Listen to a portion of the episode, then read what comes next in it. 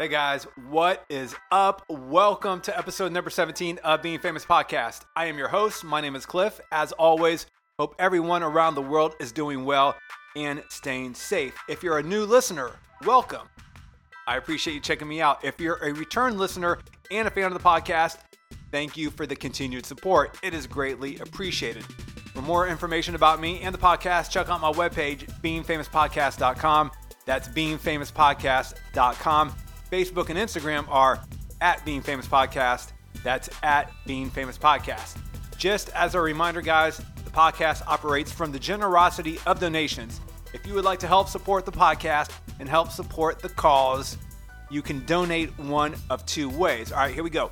Donate $100 and score a Being Famous Podcast t shirt. I have small, medium, larges, and extra larges in stock right now. That is going to be a $100 donation. That $100 donation is also going to get you a coffee mug and three high gloss stickers, which, come on, guys, man, stickers are cool. Don't want to donate $100, but still want to show your support? I got you. You can do that. $10, $18, $23, $41, whatever that dollar amount may be you can donate. And you can donate right now. Donations are made through PayPal, which is very safe and secure. To donate, my PayPal account is info at beingfamouspodcast.com. That's info at beingfamouspodcast.com. More information on how to donate, as well as descriptions and pictures of merchandise, can be found on my webpage at beingfamouspodcast.com. Also, guys, I have very simple and easy links that are connected to PayPal. It's very streamlined and very simple. So if you want to donate $100 for the merchandise, there's a uh, link for that. If you don't want to donate the $100, but you just want to simply make a donation through PayPal to my PayPal account, there's a link for that as well. It is very simple and very streamlined. And guys, any donation that I receive is greatly appreciated. But I got, I got to tell you, man, those Being Famous Podcast t shirts, uh, the coffee mug, and those stickers, they're pretty tight. You might want to make that $100 donation and pick yourself up some gear and at the same time help support your boy. All right, now that we got that out of the way, let's get on to episode number 17. Back in 1987, when I was 13 years old and would go to school dances, the DJ would always play a slow jam that everyone would slow dance to. That slow jam was Come Over by New York based group 4x4. It's kind of one of those lost 80s gems that's been forgotten. 4x4 would go on to release one album and a few more singles. The guy that I'm about to speak with, who is patiently waiting, would go on to become a writer and producer, working with such artists as Nicki Minaj and Joe. Oh yeah, he would also go on to join the legendary R&B group The Force MDs, which we will talk about. Today, he is still active in the music industry and currently teaches music history, vocal coaching, and performance at the high school level. Let's welcome to the podcast founding member of the group 4x4. His name is Damon Hayward. Damon, what up, man? Welcome to the podcast. Thanks for coming on the show. Wow, what's up, Cliff, man? Thanks for having me on here, man. Um, was looking forward to this whole day and uh looking forward to all the questions you asked. I'm ready to answer them and just vibing out with you, my bro. Awesome. Appreciate that, Damon. Uh, where are you calling from, man? Oh, Hackensack, New Jersey. Okay, cool. That's not a uh, area that I'm familiar with. How far is that from New York? Oh man, it's about uh driving seven minutes from New York, right across the GW Bridge, George Washington Bridge. Okay, cool. Are you originally from New York? Yeah, well, I'm from the Bronx, Bronx, New York, High Bridge, a little section, High Bridge area of the Bronx. Had a lot of um, a lot of talent in that area. Um, right now, currently, you have um, A Boogie with the hoodie, the artist A Boogie. Um, on High Bridge label Atlantic Atlantic Records. Uh, he's from there. Um, you had SWV. Well, Leanne is from there. You had uh, the group Allure, Lalisha. You had some NBA players: Walter Berry, John Morton, um, street legend Master Rob Muggsy. So man, I mean, the list goes on and on and on. It's a lot of talent from High Bridge. Nice. Actually, Kool Herc um, started hip hop in that section of the Bronx too. So. Heck yeah, man! Kool Herc, legend. Uh, did you know Kool Herc, Damon? Oh yeah, absolutely. Really? oh yeah, yeah. I remember.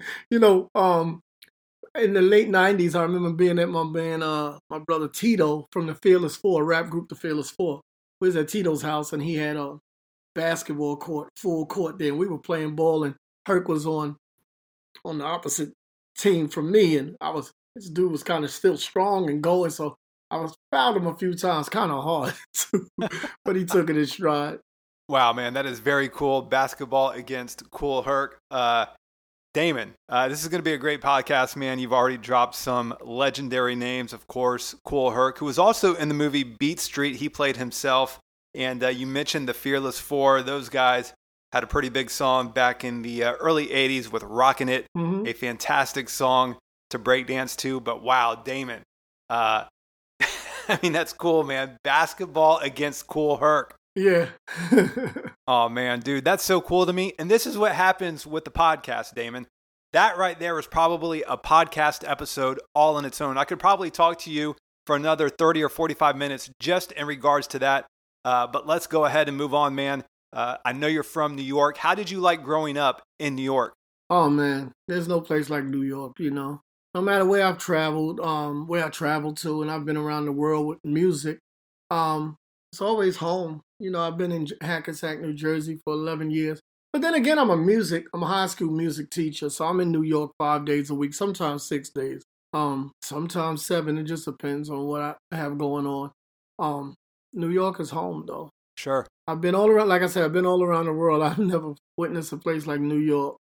As you mentioned, uh, music has pretty much taken you all across the world. Do you have a favorite city? Oh gosh, we talking about in the, in the, United States or outside the United States? I don't know. Both. Hmm. Well, of course, me being from the East Coast, if I got to pick a place, the West Coast, I love LA, right?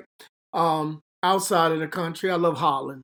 You know, Amsterdam, Holland, Rotterdam, Holland was cool. London, I loved Africa, was cool. Um, you know, each place have their own thing about them that stand out to me, and you love them for those reasons. But uh, yeah, I think I had so much fun in, in London, Holland. I'd say Holland.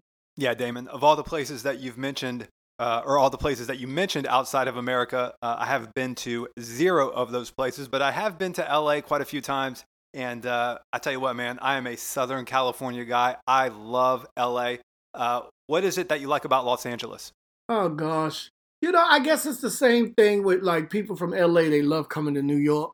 New York, you love going to California. I mean, because with us growing up, you always see the Hollywood and right, you know, the, the palm trees and and um, sure, all the, the the glitz and glamour. I mean, especially when I was younger, coming up, it was just going out to L.A. It's like, wow, we're in L.A. You know, it's just it was different, total opposite from New York. So the vibe was just so chill. Yeah, man, LA is a pretty big difference from New York, that's for sure. And uh, yeah, man, you nailed it. The uh, the vibe which is why I'm attracted to it so much. The vibe out there is just very chill. It's very laid back. It's just very cool. Uh, I definitely dig LA. Uh, Damon, being a kid growing up in the Bronx, what type of music were you listening to?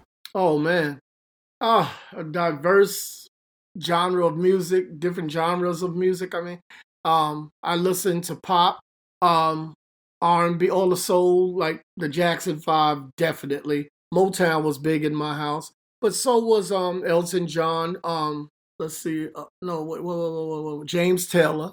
I'm a big James Taylor dude. Okay, very cool. Um, I listened to, I mean, from Pat Benatar, Olivia Newton-John, the Bee Gees, you know, the disco era, all of that, and then hip hop hit the scene. So, um, Marvin Gaye, that's like my number one right there. Marvin Gaye, Michael Jack- Jackson. So I listened to a little bit of everything: country, pop, all type of stuff just love for music. Very cool, man. I like the list. Wouldn't have thought that Pat Benatar would have made that list, but nonetheless, very cool, Damon. I like it.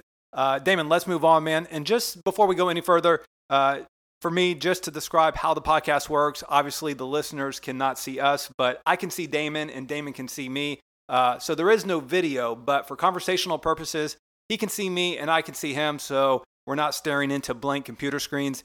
And uh, who did I say the same thing to, man? I think it was Garfield Bright from Shai, who I made the same comment to. Uh, Damon, with your hat on like that, man, and you're probably a little bit older than me. Dude, you look like you're about 12 years old. What's the secret? well, actually, I am 12. I'm born on leap year day. So if we had to break. Down, I only get a birthday every four years. Right, right. So I'm about ten, yeah, something like that. Twelve. Yeah, right. I'll take that. Yeah, no doubt. For real, man. You look pretty young. Is there a secret? The secret, um, you know, I thought uh, you, people ask me that all the time. me, um, you know, I have God in my life. I try to be. I, I don't. You know, I don't know if this even uh makes sense to some people, but uh, hmm, because I've done things. I wasn't always eating right, and I still managed to, you know, keep a certain look, a certain quality of life, uh, reflection. But in the past year, with this COVID thing, I've been very um health conscious, right? Yeah. Uh I've dropped 30 pounds, which I was around, hmm, was I about 200? Uh, I had diabetes. I was taking metformin three times a day. They wanted me to add insulin to it. I was like, nah, nah, nah, nah. You know, when you get in your late 40s, 50s, 60s, you have a dresser full of medication, right? We saw our families, uh, grandmothers, aunts, uncles, all that. I didn't want that for me. For sure. Um, so I um I just went vegan, alkaline. Um, I looked up Dr. Sebi. I started following what he said, and in three months I went back to my doctor, and um, all that was gone. Diabetes gone. Wow. Uh, no more Lipitor for cholesterol. All that stuff. Everything was back to normal. Wow, man, that's absolutely fantastic. Good for you, uh, Damon. Let's move on, man. Let's get to your career. Uh, 1987, 1986. I mean, we can go back to that point in time. Uh, obviously, whenever I have anybody on the podcast, I always do research just to find out uh, more information about them. Damon, there was not a whole lot of information out there uh, in regards to your former group, 4x4. Damon, take me to the beginning, man. Tell me about 4x4 and how you guys came to be. Um, yeah, I'll take you through the journey. Well, being very little, you know, we got our introduction to loving music and discovering that we had a talent also by trying to emulate the Jackson Five. We always wanted to be like the Jackson Five, right? From a very young age. Um, that was a light that went off, and we were like, oh, let's do that. And being that four by four is like pretty much a family group, um, we wanted to do that. Uh, so we started getting into all different type of contests, singing and going around and cover in, in that era you could just we would get on the train and go to record companies. We would look at the albums right? The back of albums to get the addresses to manhattan like where these record labels were located. And we would get on the train and we would go down there. And we would just walk through get in the elevator. We look at the directory when we were in the lobby. And we would go up and we would um and like the receptionist would be like hey guys you can't go through you can't go we just keep walking right? We had it all mapped out all planned out and if we saw somebody in the office, we just one, two, three, we just started singing. So we would sing for who on our way down there, we would be on the train singing and getting a crowd and people like, oh, you kids sound good, you kids sound good. And we just wanted it so bad, right? And then when when New Edition hit the scene, we were um my brother Lance and I were rapping. We were we was in a rap group, Throwdown Four, and we were getting pretty popular um in New York with that. We had some battles with Kid Capri and his his group and different people like that. And um but we quit that because we wanted to sing. Okay, Damon. Hold on, man.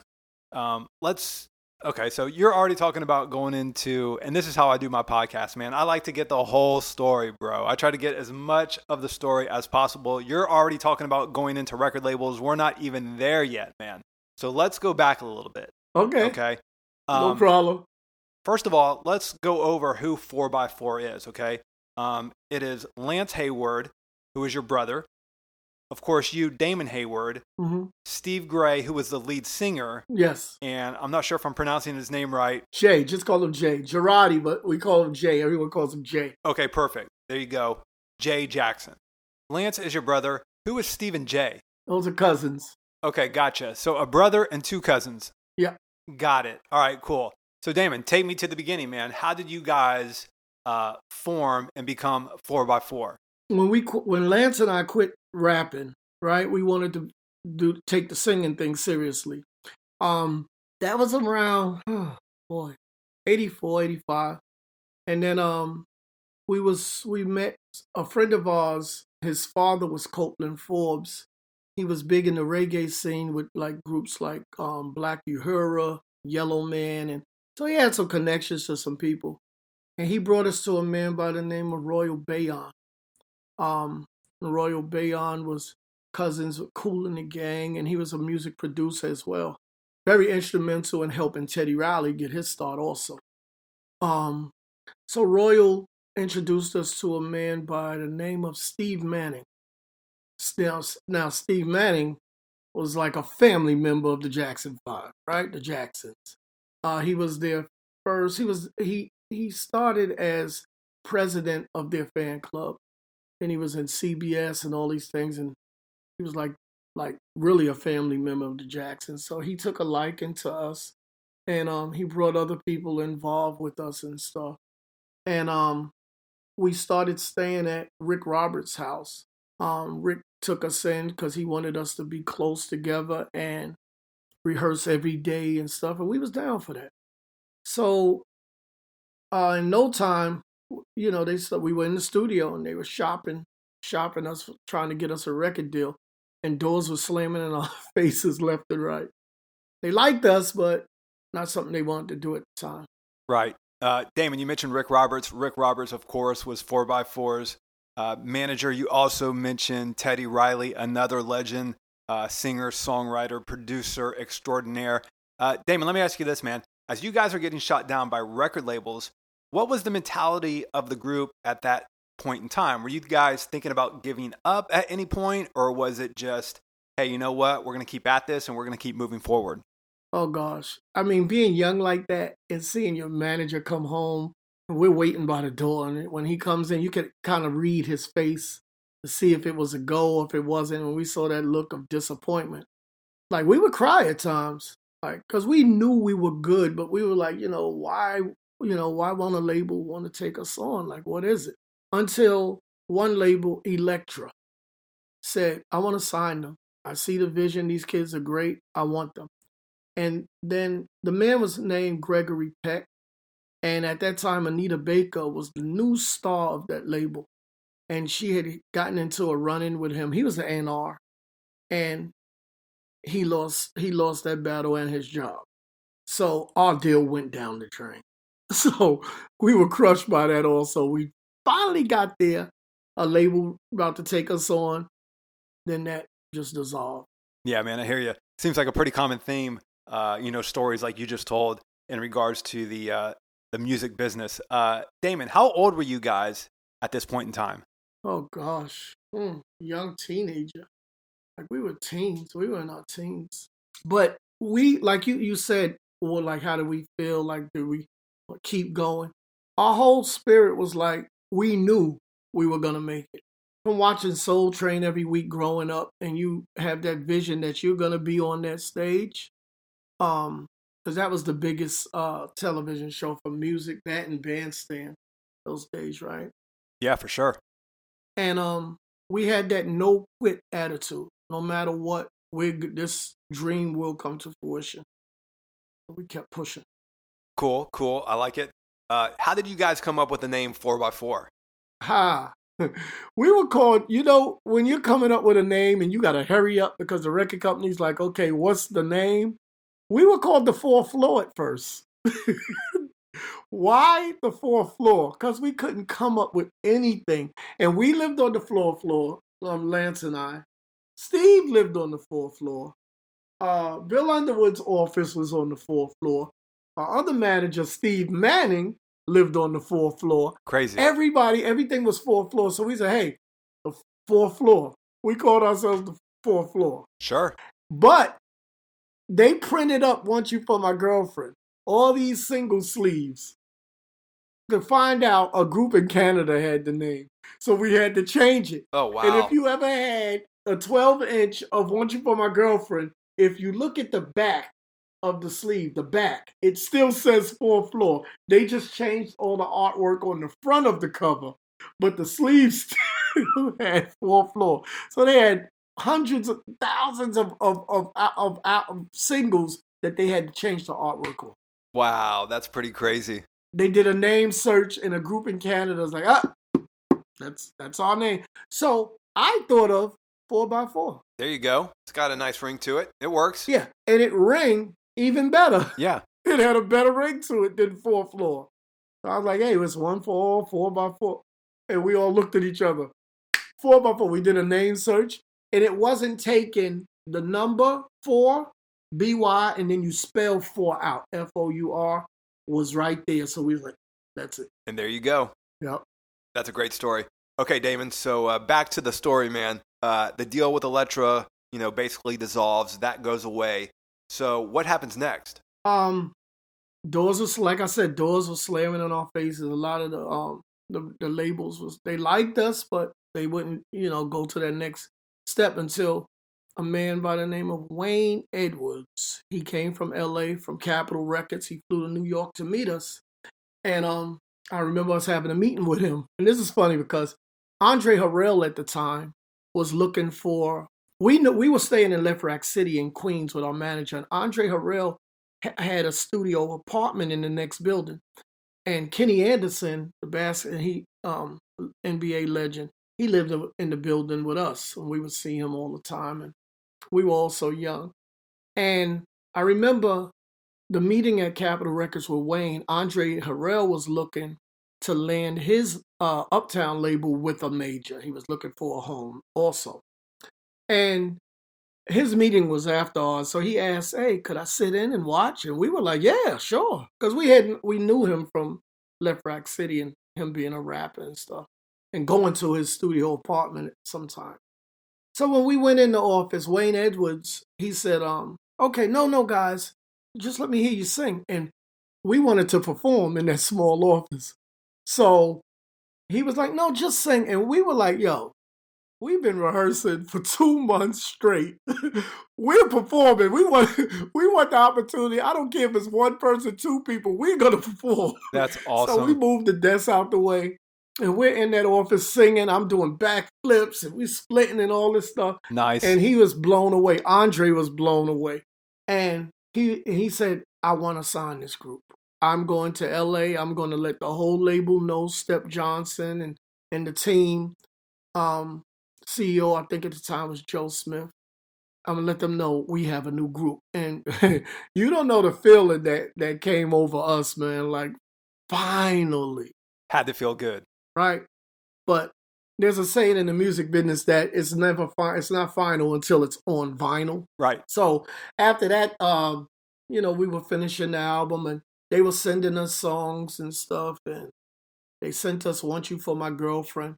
that song we didn't really like to be honest why because it had a it, it wasn't an east coast sound it had like a more west type of sound and we're four guys from the bronx from new york city right yeah and so there was we wanted a, a sound that had the flavor that that represented new york and they wanted that to be our first single too and we were young we didn't have no say so so we had to do what we were told Wow, man. Very cool story. I like it. Uh, Damon, I'm going to attempt to summarize what you just said. So, uh, you guys do eventually get signed to Capitol Records.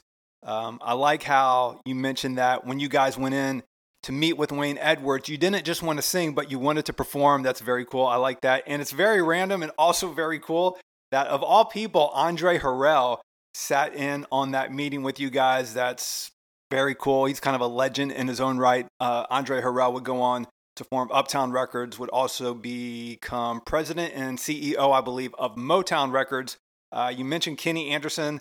Very random, the basketball player. Uh, Kenny Anderson would have a fantastic NBA career, played with the Nets, played with the Celtics, and a bunch of other NBA teams.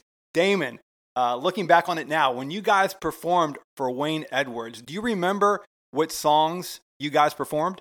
We did, uh, oh gosh, I think we did around four or five songs in that office that day. We did Smoking. Um, we probably did Mommy Daddy. Uh, we didn't have Come Over yet because we they got that song for us. We didn't have Want You for My Girlfriend. What would we do? We probably did a Jackson, Jackson's I'll Be There. I'm not sure. Probably a Force MD's song because we would do some Force MD's. Let Me Love You. Um, and probably Half Crazy by Johnny Gill. I remember us doing some shows at different high schools with the band, and that was one of the songs we would do. Very cool. Certainly can't go wrong with uh, Johnny Gill or the Force MDs, uh, which the Force MDs, Damon, we will talk about in just a little bit, man. Uh, but Damon, wanted to ask you, uh, as you mentioned, you guys are teenagers at this point in time. Uh, what do your parents think uh, about this whole process that you guys are going through? Oh, you know, my mom always had that you you can do it. You can do it, son. You can do it. You will do it. You can do it. Always pushed us. My my pops was always supportive too. Like if we had basketball games or we had a rap battle in the street or whatever, he was always there. That's great. He was in the cut, just there cheering us on. He's more laid back, but just us knowing he's there watching was like a boost of um, confidence. Okay, very cool. So throughout the whole process, your parents are supportive. Very supportive. That's good stuff, man. Okay, so Damon, let's move forward. Uh, you guys ink the deal. You sign with Capitol Records. What happens next? Oh man, so what happens? We're back home rehearsing. Now we really we're in a re, um re- rehearsal studio with the mirrors. Now we're getting uh, all the steps, choreography tighter. They sent us "Want You for My Girlfriend" to learn it and record it. That they were gonna fly the producers out uh for us to go in the studio and record it. So what do you mean? And Sorry, man. So what do you mean they'd send it to you? What does that mean? okay, so they would forward the song to us. Like back then, it was like a tape cassette. Sure. They say, uh, "This is the song we want you guys to learn. It's gonna go on your album." Gotcha. Okay. So we would listen to it, learn it, and wait for the studio date so we could go in and record our- our vocals on it. I see. Who wrote uh, "Want You for My Girlfriend"? Um, Chris Dixon, he was from LA, and Chuck Jackson, who happens to be a younger brother of Reverend Jesse Jackson. Oh wow, crazy.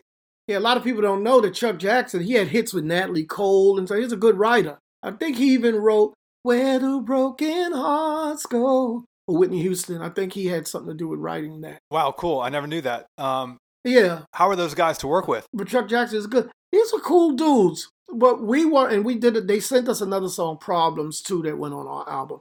Mind you, we weren't crazy about those songs. If if we had all say, there would have been some other songs that we, that you know, I was doing so much writing back then, and so was Steve, my cousin Steve.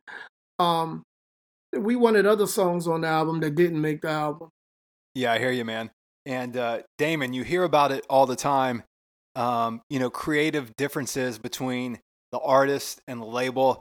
Uh, so, how is all this playing out for you guys? You guys are young. You're excited to be signed to the label, um, but it's like these guys are. It's like already right. It's the beginning of, uh, you know, the label just kind of. I don't know, however you want to call it, man. Like force feeding you guys, right? You kind of want to do your own thing. The label has their idea of what they want. So, how was that to deal with? And were the creative differences already starting at the very beginning? Yes, absolutely. Especially, let me just um tell you, I was a writer. I always had these these adults and these music industry people like saying this guy is a great writer at his age. Oh my gosh! And I was always at at like Tracy Morgan, a comedian. Like we grew up in the same neighborhood, and I would go to his house at night. His dad was like a Lionel Richie. this, this man was was a, a genius at songwriting. He had a band, and I would go there. He would train my ear, and and just hearing him write songs, I picked up, you know, little little tips of how to structure my songwriting, stuff like that. So I would see Tracy Morgan in the in the house, and he'd see me there, like, oh, he's here for my dad again. He's here for my because his dad would call me and say, hey, could you come tonight? At seven thirty, and I'd walk down the block and go but it was just me. Like a lot of times I would go and work with these these producers and and people like that. So I kind of was a little spoiled in a way. I wanted my way, Sure. right? And when I it, and it did it, when I had a, a rude awakening to the business that it's not going to happen like that. You're going to have to do what they tell you to do. And I did it. You know what I mean? I didn't like it, but I did it. I wasn't going to rock the boat like that. But then they sent us Come Over. Come Over, we loved. That was by Melvin Riley Jr. from Ready for the World. Uh, we just felt that it didn't sound like us, it sounded exactly like them. So there was some background parts that I came up with that we were like, oh yes, this is gonna give it more flavor, like it's gonna give sound like us a little more. So when we flew out to Detroit to do to record the song, I remember it was freezing out there. It was wintertime. And here's another rude awakening that that I had. Here we go. All of those parts that I added, he was like, mm, Gone. Nah. so, but we were tight. We were in the studio like this dude here. But we didn't like him. We liked him, but didn't like him because the creative part, like, I'm like, come on, man. Exactly. But he did manage to keep a couple parts. Like there's a part when I said, "Baby, bring your love, Love to, to me." me. Yeah. that's he kept that in the song. nice. And at the end, when he said, "I'm all alone," wait, was it me and the telephone? And baby, it don't ring. The part, no ring a ling, no ring a ling, it don't ring. Oh, yeah. Yep. But if you hear it, fades it right on it, so you can't really hear it. But, but he kept it in the song. It's like, yeah, I'm gonna keep it there, but I'm gonna fade it out right on it. So, um, you know, being young and wanting your way, you know what I mean. I see you laughing.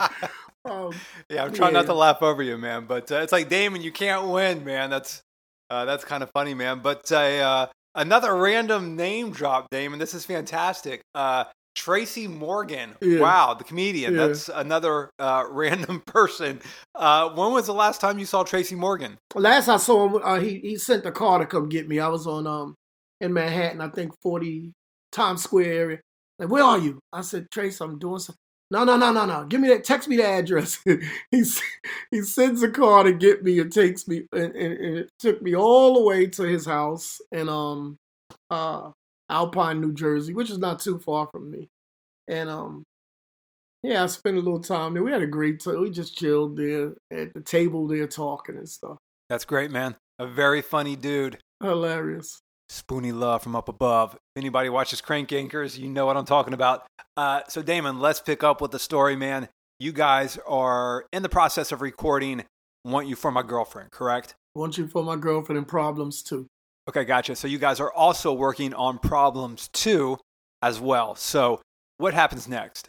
Um, so when they came to, they flew into the flew the producers, uh, Chuck Jackson and Chris Dixon, to New York. We met them. We, oh, we weren't crazy about the songs, like I say, but we didn't hate them. Sure. But we weren't crazy about them. But but we fell in love with those two dudes.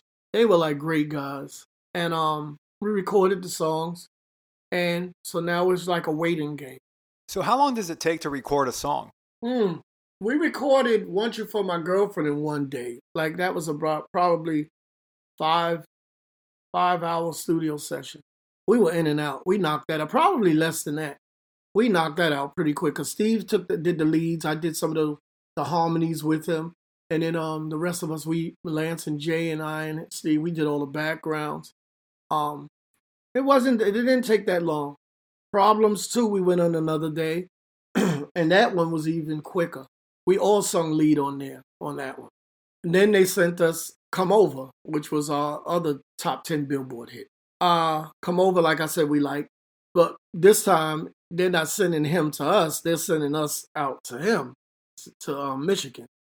Like I said, we we flew out there. Was freezing, and um, we knocked it. We were mad. Well, I was young and angry in the studio because he's cutting all those parts I made up. He's like, nope, that's not going in there. Nope, that's not going in the song. And that's why, even though the song it was so, had so, we had so much success with the song, but even to this day, you have a lot of people that say, "Oh, I always thought that was ready for the world. I always thought that."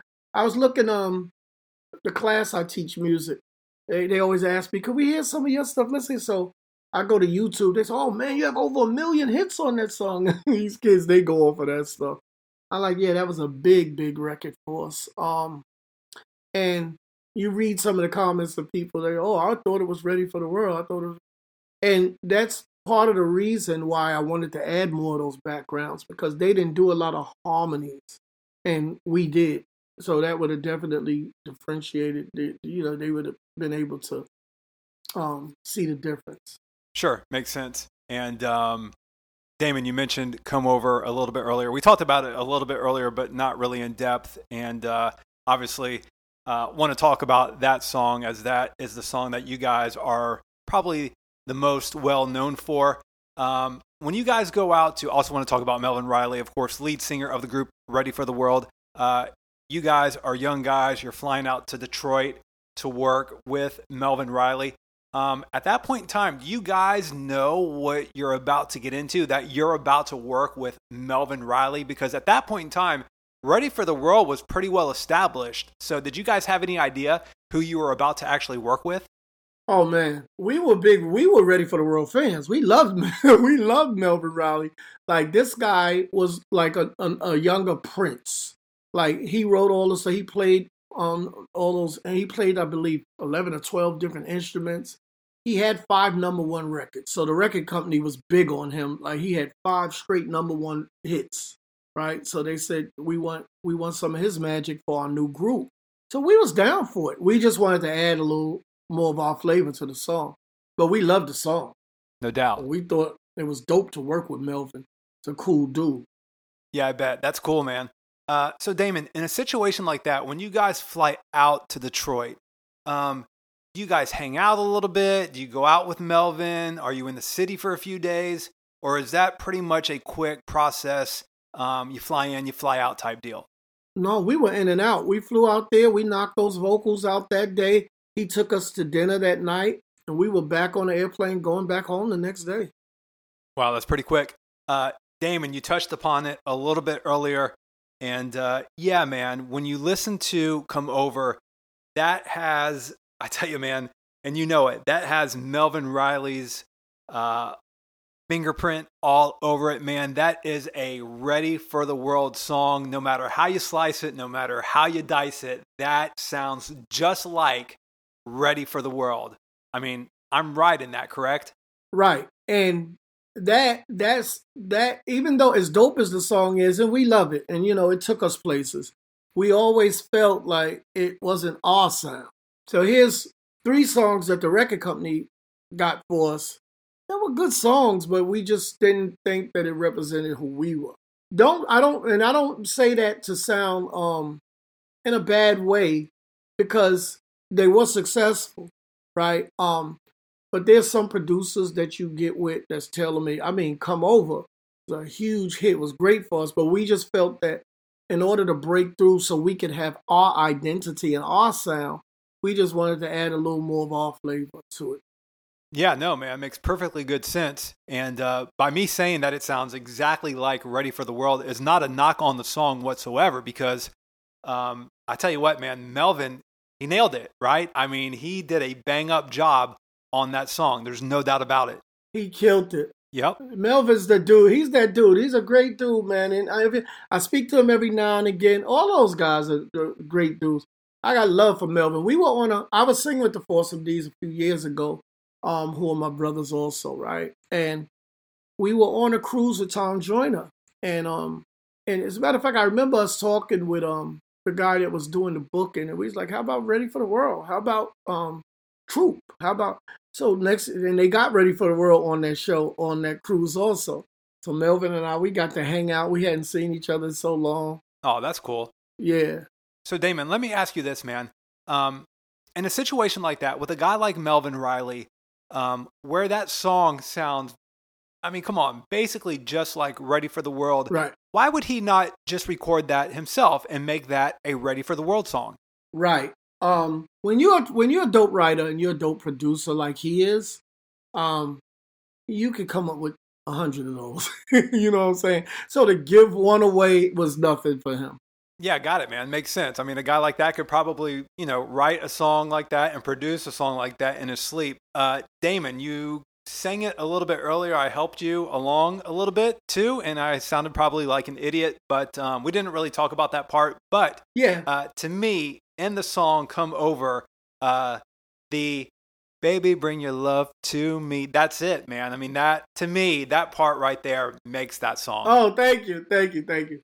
Baby, bring your love to me. Yeah, I came up with that. I had actually a few. Like, look, look. When Steve says it's 12 o'clock. It's late enough for me. I had a part that went 12 o'clock, late enough late enough for me. Like we had harmonies. Nice. Late enough for me. It was so smooth, man. But he wouldn't let those go in. he was like, nope.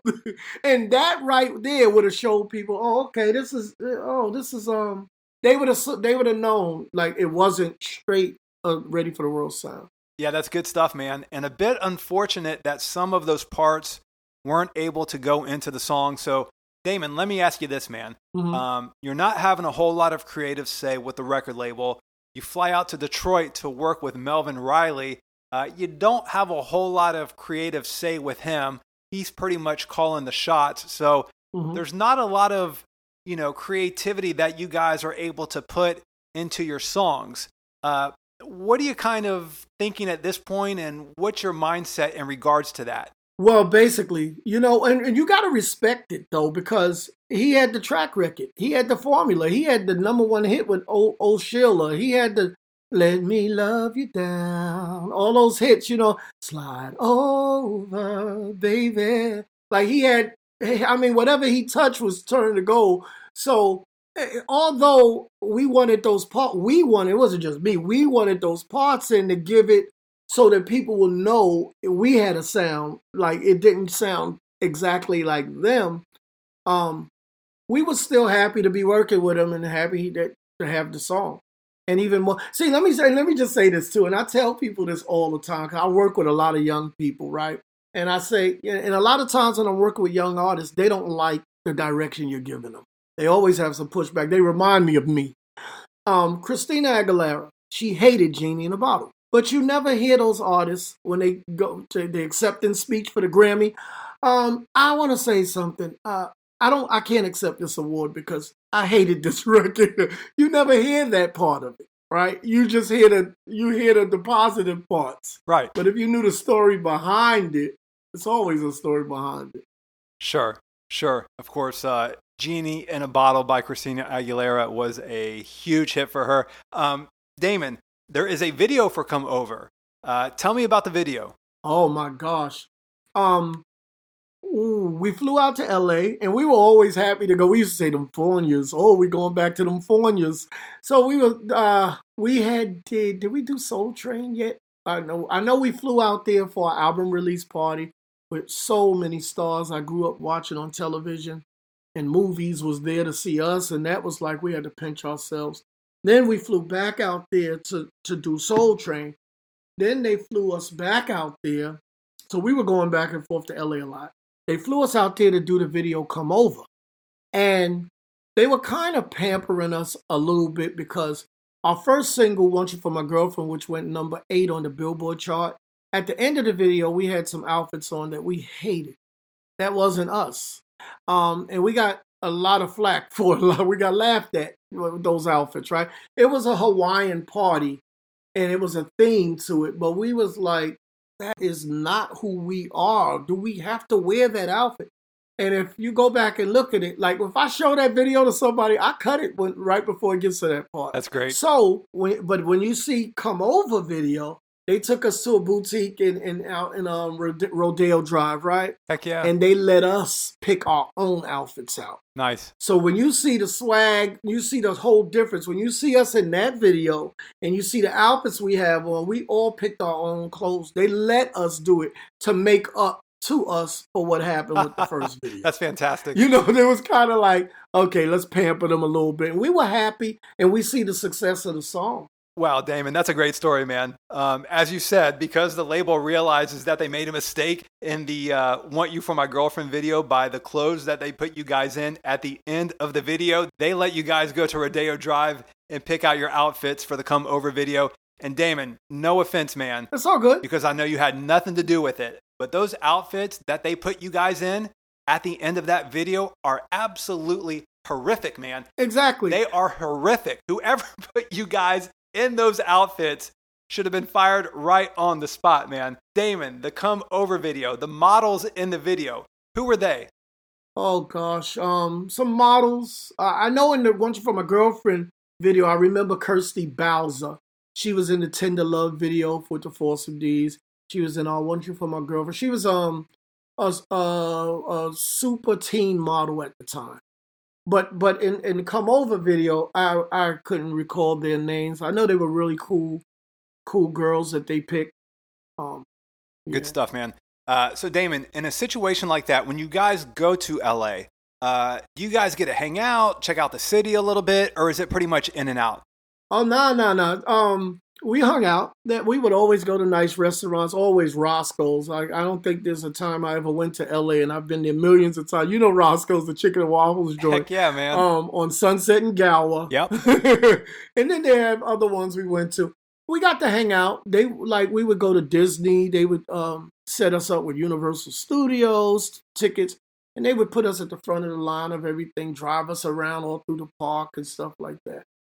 Nice, man. You guys were getting that special treatment. Damon, you are talking my language now, man. Dude, I don't know how many times on this podcast, as many times as I've plugged Roscoe's, man, they should send me like some chicken and waffles or like a gift certificate or something. But uh, yeah, dude, um, whenever we go out to LA, me and my wife, man, it's like tradition for us. We land at LAX and we go straight to Roscoe's, man, every single oh, yeah. time the one on Pico. Yep. You got to do it. yeah, man, you have to. Can't go wrong with Roscoe's. Yep. Oh man, that is great, man. That is great. Love Roscoe's. Damon, moving right along, man. Um, at this point in time, you guys are still teenagers. You're obviously in school. So I wanted to ask you about that. How was schooling working for you guys back then? Well, okay. Well, Lance, Steve, and myself, they put us in a private school because um, that school was cool with us missing, going, traveling, and being back as long as we had the work turned in. So we were in Borough Hall Academy but Stephanie Mills went there. You had some soap opera kids and stuff like that. So we enrolled in that school. Jay had Jay had went to he did one year college because he had left school early on a GED, and but he went to college with it one year. And I remember him calling me saying, "Yo, man, I'm coming back." So he dropped out of college because he didn't want to miss being with us. Yeah, for sure. I could uh, definitely appreciate that. Uh, Damon, so what was it like in school, man? I mean, that had to be a uh, that had to be a trip. I mean, at this point in time, you guys are now. Uh, I mean, y'all are celebrities, man. I mean, you got you know songs that are out. Your music's getting played on the radio. You have music videos that are out. Um, what was it like in school, and what was it like with the girls in school? Oh my gosh, we were school celebrities. But you got to this school was only a hundred and it was less than two hundred people in the school from first to twelfth grade. It was a little building, but we um we you know the girls were after us. We were yeah. flirting back and forth. Right. They, I remember you know we had so much fun. They would say write little notes in the class where y'all going to lunch, right? Where y'all going for lunch. And we would always lie. We would always say we're going we going somewhere, and we would see them at the lockers and we rush out of the building and run down the block somewhere else. So then when we do, they saw us in the next class, they'd come in rolling, their, rolling their eyes at us, sucking their teeth, and we'd be sitting there laughing. That's great. Oh man, yeah. Oh man, that's awesome. Damon had to be a blast, man. I mean, it had to be just tons of fun. Lots of fun, you know, young kids having a good time and stuff. Oh yeah, for sure. That's awesome, man. Uh, Damon, uh, back in the day, any sort of support from MTV or BET? Not MTV. BET, Donnie Simpson. Um, BET was showing us mad, oh, mad love. We had Video Music Box. All the video channels were showing us love. The magazines, you got to remember, we were on the covers of all those teeny magazines. Right On magazine. To this day, I got cats like, oh my gosh, like, um, you guys stayed in the magazines. You guys was on the cover of all the magazines we were getting love. We were recept- received very well. I mean, we were getting chased through airports and we go in a mall. It was it was a rap. They were tearing up the record shops and when we would do a show at a high school, they have to, I mean, get the, all the security and stuff to, just to get us through the hallways.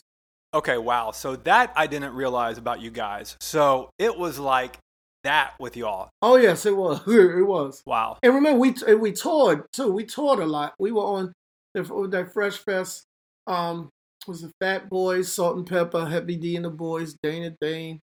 It was us. And um, certain nights you would have the two live crew, and depending depending upon where we were, Florida area and different places, they would be on the show. So we were we would we we were turning places out.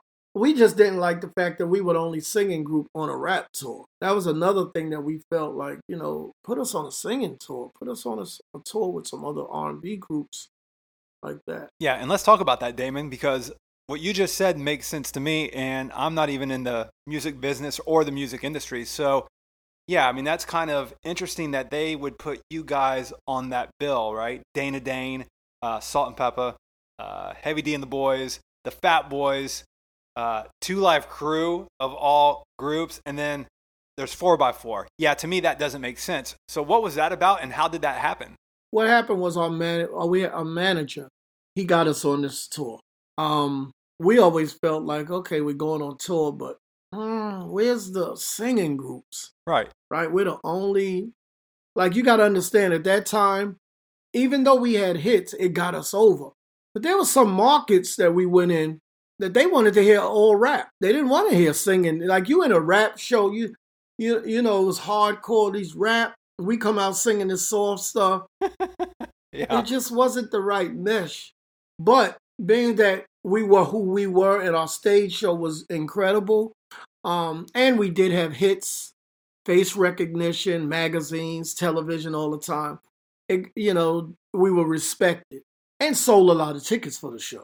Um, we even went from like opening act to supporting act. We went on, we would open up the show, and then after a few weeks, we were going on right before Fat Boys, who were headlining the show. Nice. Uh, Damon, wanted to ask you this, man um, in regards to your cousin, Steve Gray, the lead vocalist.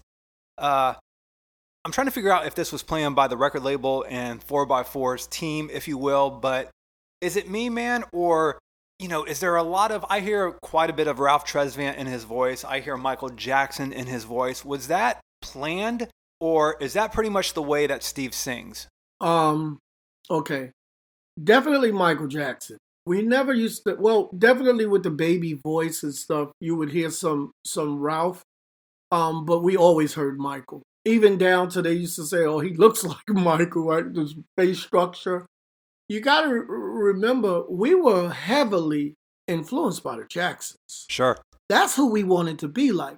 And steve just happened to sound like michael. Like he doesn't fake that. That's his voice. He just was born with the voice to sound like michael jackson Gotcha. Like he did a Lady of My Life remake a few years ago. Oh my gosh, you would think parts of it sound just like Michael. So the record company and stuff, you know, with Michael having a big success with Thriller and stuff. And let me just say, we got a lot of flack about oh they trying to be like New Edition and stuff. Let me tell you something, and for the record, we love New Edition. Like a lot of people thought that, well, we were trying to competition and this, that, and the third. We we had love for them. We love what they were doing but we wasn't we didn't come in the game trying to be like them. I think that they had the same goals and desires that we did. They were trying to be like the Jackson Five. They were in Boston.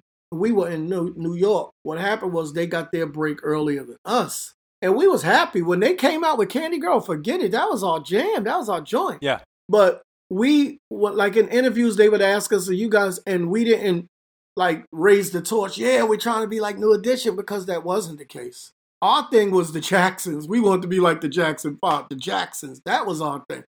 Not taken away from how dope New Edition was at all. We loved them, but we just was like trying to be like the Jacksons. That was our thing too. Yeah, I hear you, man. And I think probably, you know, any group that would have come after or around the time of New Edition, there would have always been comparisons, right? Well, they're trying to be New Edition, so forth and so on. But uh, yeah, totally get what you're saying, man. Uh, Damon, let's talk about uh, another song that you guys released. Don't put the blame on me. That went to number 72 on the R&B charts. Um, I dig it, man. I dig that song. That's a good jam. Let's talk about that. Now, that was our mentor, um, Charles Sedale Carter from the group Slave. Just a touch of love, a little bit. All of, you know, he wrote those songs with Steve Arrington. He's from Dayton, Ohio. He spent a lot of time. He actually lived with us with our manager Rick at um for over a year. So he taught me how to produce songs, how to write, like structure them, and how to start doing production. I learned from him. Okay. On the four track back then, and um, so and we were in the house, and I was the last one to that song. Mind you, I was like the one always writing, right? Right. But I came in the house and they already had this song, and it was like, "Dave, look what we got." And I was like, I felt like, oh man, I was left out of this one. Yeah. So they, so I got on it at the end and added my little stuff on it. That's why at the end I'm like, "Don't you girl, don't you girl," screaming at the end on it and stuff. And we did it on Soul Train. Right when my part was coming, it faded. I was like, "Oh man, come on, ten more seconds." Um, but yeah, don't put the blame on me. And we did it in our show also. Was a was was one of our favorites. Now that was more our flavor. And Jay led that one. Yeah, that's a good jam, man. Um, Damon, while I'm thinking about it, man, want to circle back around really quickly uh, to the tour that you mentioned, and I'm gonna let you go soon, man, because I know we're getting pretty long here. But uh, the tour that you guys were on, looking back on that now, um, do you think that being on that tour hurt your career or hurt 4x4's career? Um, I wouldn't say it hurt us. We got off of the tour because we were begging to get off and get on something else. Okay. And part of the reason that we got off of the tour was because, and I got to be totally honest about it. A lot of people wonder. They said, "What happened to you guys' career and stuff like?" We, our manager was, we wasn't getting the money we should have been getting. Yeah, and there it is, man. Um, not surprising at all. Those stories are a dime a dozen in the music industry. And that was going to lead me to my next question, Damon. Um, did you guys see any money? We saw some money, but we didn't see the money we were supposed. We should have. We we didn't see it. Yep. Um, then it got when it came down to it, there was there was um a fallout with us and the manager. Then we were getting shows, and we were took it matters in our own hands, and we we didn't have the wardrobe. We had to start from scratch with that. Bills that we thought were being everybody was suing us. He wasn't paying our bills. Jeez, man, what a mess. Like we were all messed up, and we remember we're young. oh, for sure. Of course. But we tr- we trusted this this guy. So things were like got all jacked up to the point where like people like we told the record label we felt like look we're young kids and nobody's helping us. Like we're being taken advantage of. Some artists, some groups just go on and continue to go on. But we felt like if we're gonna do this and not make the money and then they're gonna be the ones buying the houses and this and the third, we're not gonna do it. That's just our, that was our our take on it. Yeah, I can't blame you, man. And uh, I mean, just uh, it's so bad, man. It's just such a shifty business. Um, Damon, so and we won't get into all the details, man, because I know that stuff can go, you know, pretty deep, and you know, it's a lot of it's pretty confusing and all that. But uh, Damon, so is that essentially at that point the end of Four x Four? It wasn't yet. The record company um, flew us back out there for next year. They wanted to start on the second album. They even mentioned um, Teddy Riley doing production on us, and I was like, cool. Like I know Teddy. Like before we blew up, before he blew up, we we knew each other. you know what I'm saying? We would be at the you hear um the rooftop skating rink in the movies like Paid in Full. They show a scene with them in the skating rink. and all. That was our hangout. Like I would go there, I'd see Teddy in there. We and we just talk all night. We forget we were there to party or roller skate. We just hang out and just talk, talk, talk. Go outside and talk and stuff like that. That's cool, man. So I know there is no second album by Four x Four. What happened with that? We were working on it, but it never came out. We never, and we had, we thought Capitol Records. We thought somehow that they would be able to help us, like with this problems that we had, and it seemed like nobody was. But we asked them like, just let us out. So, I guess amazingly, your record label, Capitol Records, isn't helping you guys out. Um, you guys have lawsuits going on, which I'm sure was just a complete mess. So, now at this point in time, Damon, is that pretty much the end of four by four? Pretty much. I mean, we did some shows here and there. We, we, you know, we did some things. But the second album, we were putting songs together, stuff like that. But it was like we were tied up. Yeah. So, when it all just kind of dissolves and goes away, what do you guys do? Um, Steve tried to do a solo. Well, I know Steve was working on some solo projects.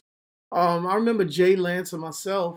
We did some commercials with um some um some voice like singing on some commercials. We got paid from doing those things. The checks were pretty nice. Okay. Um, we did uh oh gosh, what did we do? and um, you just wait for the phones, you know, the calls, see what what comes and stuff. But you you you survive. You try to survive. I know my bro my brother, you know, he didn't take it too well, and he had um some some bad uh some mental things happen. He's been dealing with for since then, way back then. You know, we just had to take jobs and stuff. What you know, you got to do what you got to do to survive. Yeah, for sure. You know, if that doesn't work, you got to do something else. That doesn't work, you do something else. So we're doing things in music like writing, um, production. I've done a lot since then. It's not like, oh, that was it and I never did anything else. That's not, you know. Right. I've done production for Bad Boy. I've done hit stuff stuff that been commercialized overseas. I've um I've tried other times, Nicki Minaj, I've girl groups. I've put I've done a lot with, with artists and other people, you know. Yeah, for sure. And uh, sorry to hear about your brother Damen. That's very unfortunate. Um, but staying on uh, the theme of things that you've done, I mentioned it earlier in the podcast. Want to go ahead and ask you about that now, Damen, and that is uh, the Force MD's. Of course, you were a member for a few years uh, with those guys, a legendary R&B group that has gone through, you know, a wide variety of members through the years. Uh, tell me about your time with the Force MD's. Yeah. Um. Well, if we go back to the four by four days, like we'll be in one room with our band rehearsing at Rocket Studios, and they'll be down the hall with their band rehearsing. So we knew each other, like way back, right? We we knew each other. We go sit in and watch them rehearse. They come check us out for five, ten minutes, and then leave out. So we go back, and you know they unfortunately had deaths in the group, like people like TC Mercury passed away so young, and then TC passed away um, a couple years ago.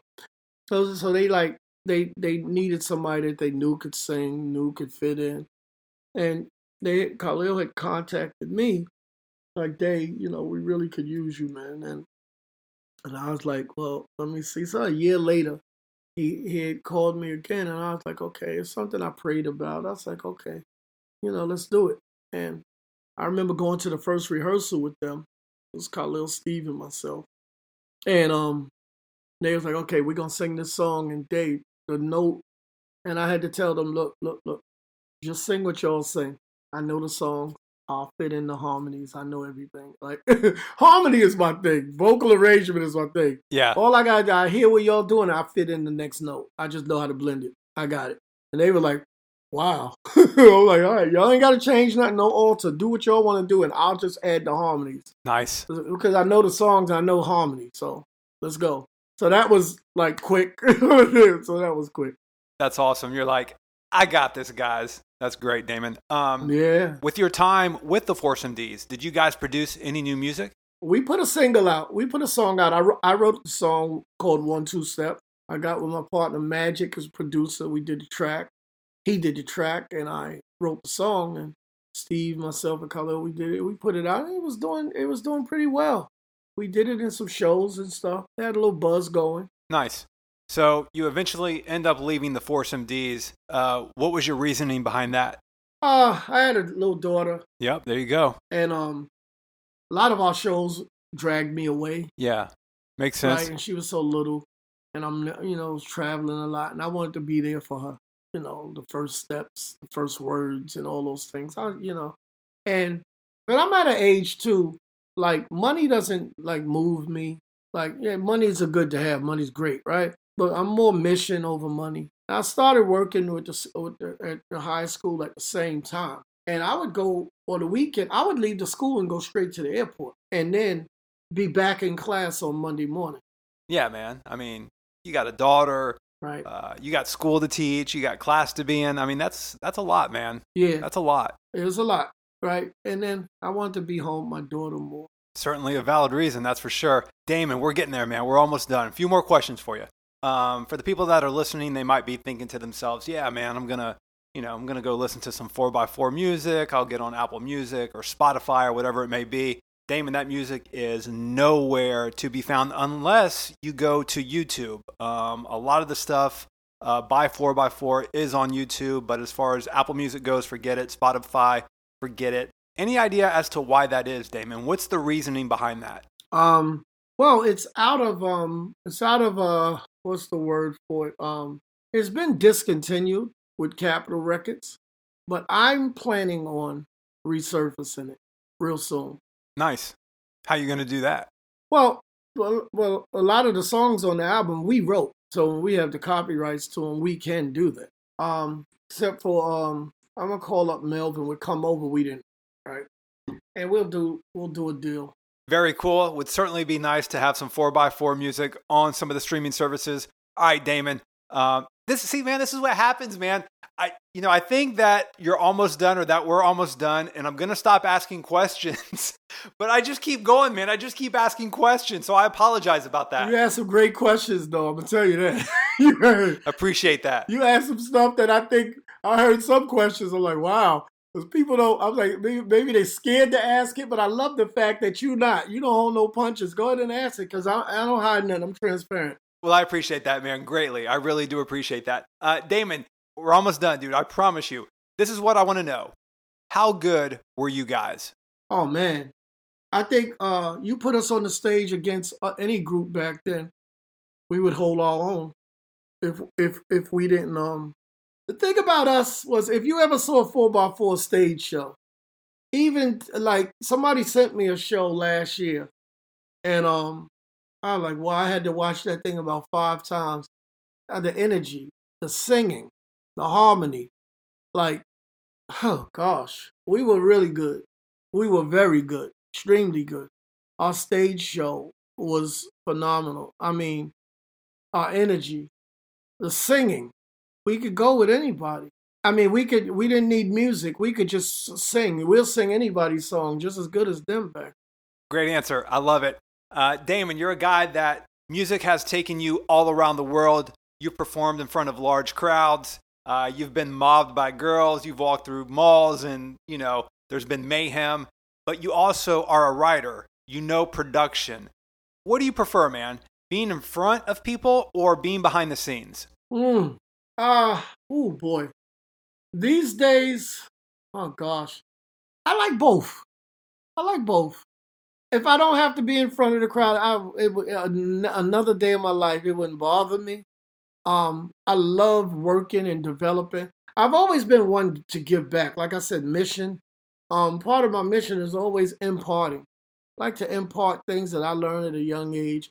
Like I tell kids, look, if I did it at a young age, you can too you know but you just gotta you, you have to have a strong work ethic kids these days they want everything so microwave Yep. everybody's a star on instagram Right. right they get a few get 200 likes on something oh they did something i said okay announce that you have a show um next week $40 t- a t- $40 a ticket let's see how many tickets you sell There you go. that's gonna tell you how good you are For sure. Exactly.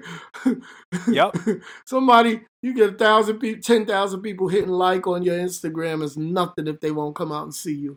Yeah, that's a great point, man. And uh, sadly, I guess we live in a world of, uh, you know, how many likes, how many views, and, you know, all that sort of stuff, man. It's kind of silly. Uh, Damen, we have made it to the very end, man. This is it. This is the final question. Then I'm going to let you uh, give out uh, some of your plugs. Here we go. Final question, man. You mentioned his name a few times. I wrote it down and I've been meaning to ask, and this will be my final question. Very, very cool, man, that you are friends with this gentleman. So I got to ask and I got to know, man. Tell me a little bit about, I think I said it earlier, man. Legend. Tell me a little bit about Teddy Riley. Oh gosh, um, Teddy, uh, Teddy's dope. I remember um being at the at the skating rink. I knew he was a writer and he was in a group Kids at Work, right? And I met him right after that. But when I saw him at the at the at the rooftop skating rink, there was another singer there singing, and Teddy was there playing for him that night. And that's when I said, I said, man, this dude could play like that. I'm like, this guy is, oh gosh. And I could play, you know, but I wasn't like that. I was like, he made me want to play better.